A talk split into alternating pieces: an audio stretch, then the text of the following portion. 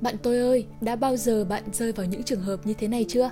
Bạn đã bị mất ngủ vì không thể dừng lại những luồng suy nghĩ đang chạy liên tiếp trong đầu, hoặc có bao giờ bạn tự ngồi trước gương và thủ thỉ với chính mình trong đó, hay là có những lúc tự động viên bản thân bằng những câu như là cố lên nào, mày làm được mà. Đó chính là lúc bạn đang tự trò chuyện với chính mình. Vậy trò chuyện với chính mình cụ thể là gì? Liệu nó tốt hay là xấu và có cách nào để sử dụng những cuộc độc thoại nội tâm làm bản thân mình tích cực hơn hay không? Hãy dành ra vài phút đồng hành cùng với chúng mình nhé. Chào mừng các bạn đang nghe kênh podcast Thế kỷ 31 của Thalic Voice. Mình là Bảo Huệ, sẽ đồng hành cùng với các bạn với chủ đề tự trò chuyện với bản thân. Tự trò chuyện với bản thân và những sự nhầm lẫn.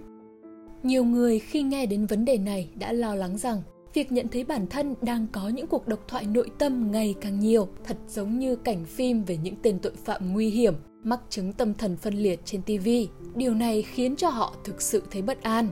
Trời, nhưng bạn của tôi ơi, nói chuyện một mình chỉ thật sự là vấn đề khi những gì bạn nói là những nội dung mang tính phá hoại và nguy hiểm. Việc tự nói tích cực thì ổn, nhưng nếu bạn thường xuyên nói hoặc là tự nhủ về những điều buồn bã hay những thứ tiêu cực đó có thể là một bất ổn và có thể dẫn đến các vấn đề tâm thần như trầm cảm hoặc bạn đang chìm vào một tình trạng mơ màng thể hiện các lời nói lộn xộn. Và trong những bối cảnh không phù hợp thì lúc này bạn mới thật sự cần đến những can thiệp chuyên môn. Hành vi tự trò chuyện với bản thân không phải chỉ mới được chú ý gần đây.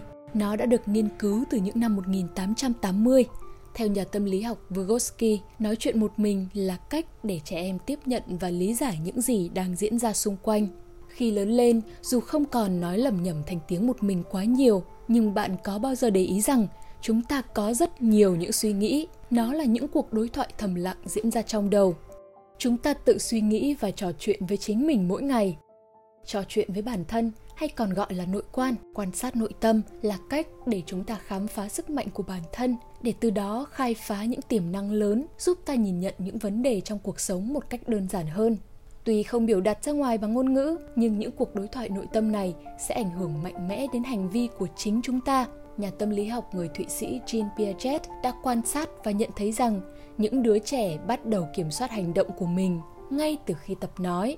Khi chạm vào một vật nóng, trẻ mới biết đi thường nói to, nóng, nóng và đi ra chỗ khác ngay. Với sức ảnh hưởng, những suy nghĩ tích cực hoàn toàn có thể đóng vai trò soi đường. Ngược lại, những suy nghĩ tiêu cực quẩn quanh trong đầu đôi khi có thể đẩy ta tới bờ vực mất cân bằng tâm trí. Vậy thì bạn nghĩ tự trò chuyện có xấu không?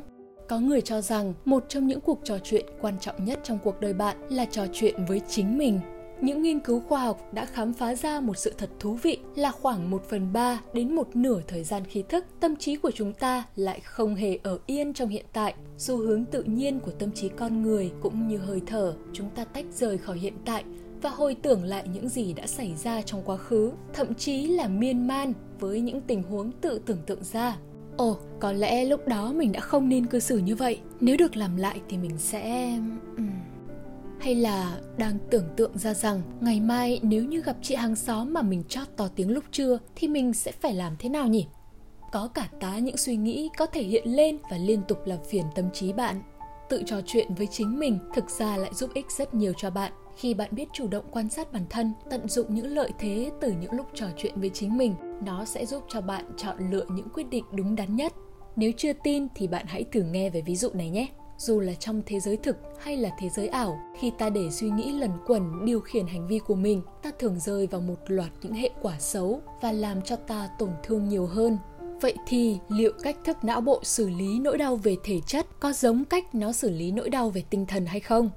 Để tìm ra câu trả lời, tác giả Ethan Gross đã thực hiện một thực nghiệm rất thú vị, so sánh MRI của một người nhìn vào tấm hình người yêu cũ và khi áp một vật nóng vào cánh tay của anh ta Kết quả cho thấy đã có rất nhiều sự trùng lặp trong hoạt động của não bộ ở cả hai trường hợp.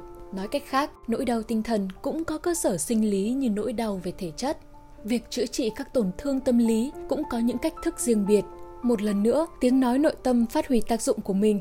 Tiếng nói nội tâm sẽ có tác dụng như một loại giả dược nếu như ta biết cách sử dụng chúng hợp lý Uhm, hẳn là lúc này bạn đang rất tò mò. Vậy thì chúng ta sử dụng tiếng nói nội tâm như thế nào để ngưng những suy nghĩ độc hại tiêu cực ở trong đầu? Đừng vội, bạn hãy nghe những gợi ý sau đây nhé.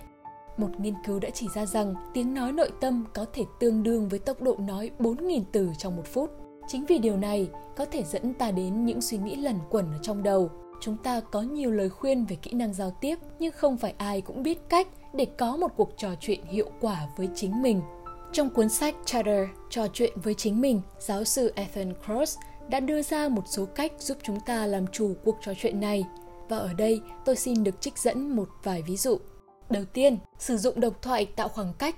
Khi bạn trải qua khó khăn, hãy dùng tên của mình và đại từ ngôi thứ hai là bạn để nói với chính mình. Điều này sẽ giúp làm giảm hoạt động thần kinh liên quan đến sự ưu tư trăn trở và đưa đến thành tích tốt hơn, tư duy khôn ngoan và ít tiêu cực hơn.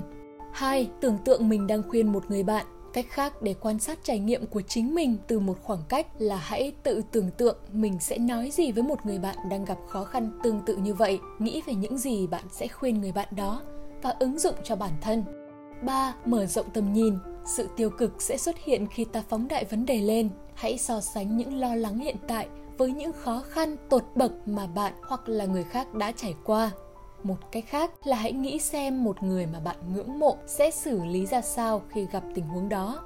Và cuối cùng nếu chưa đủ hãy xem khó khăn của mình là một thử thách.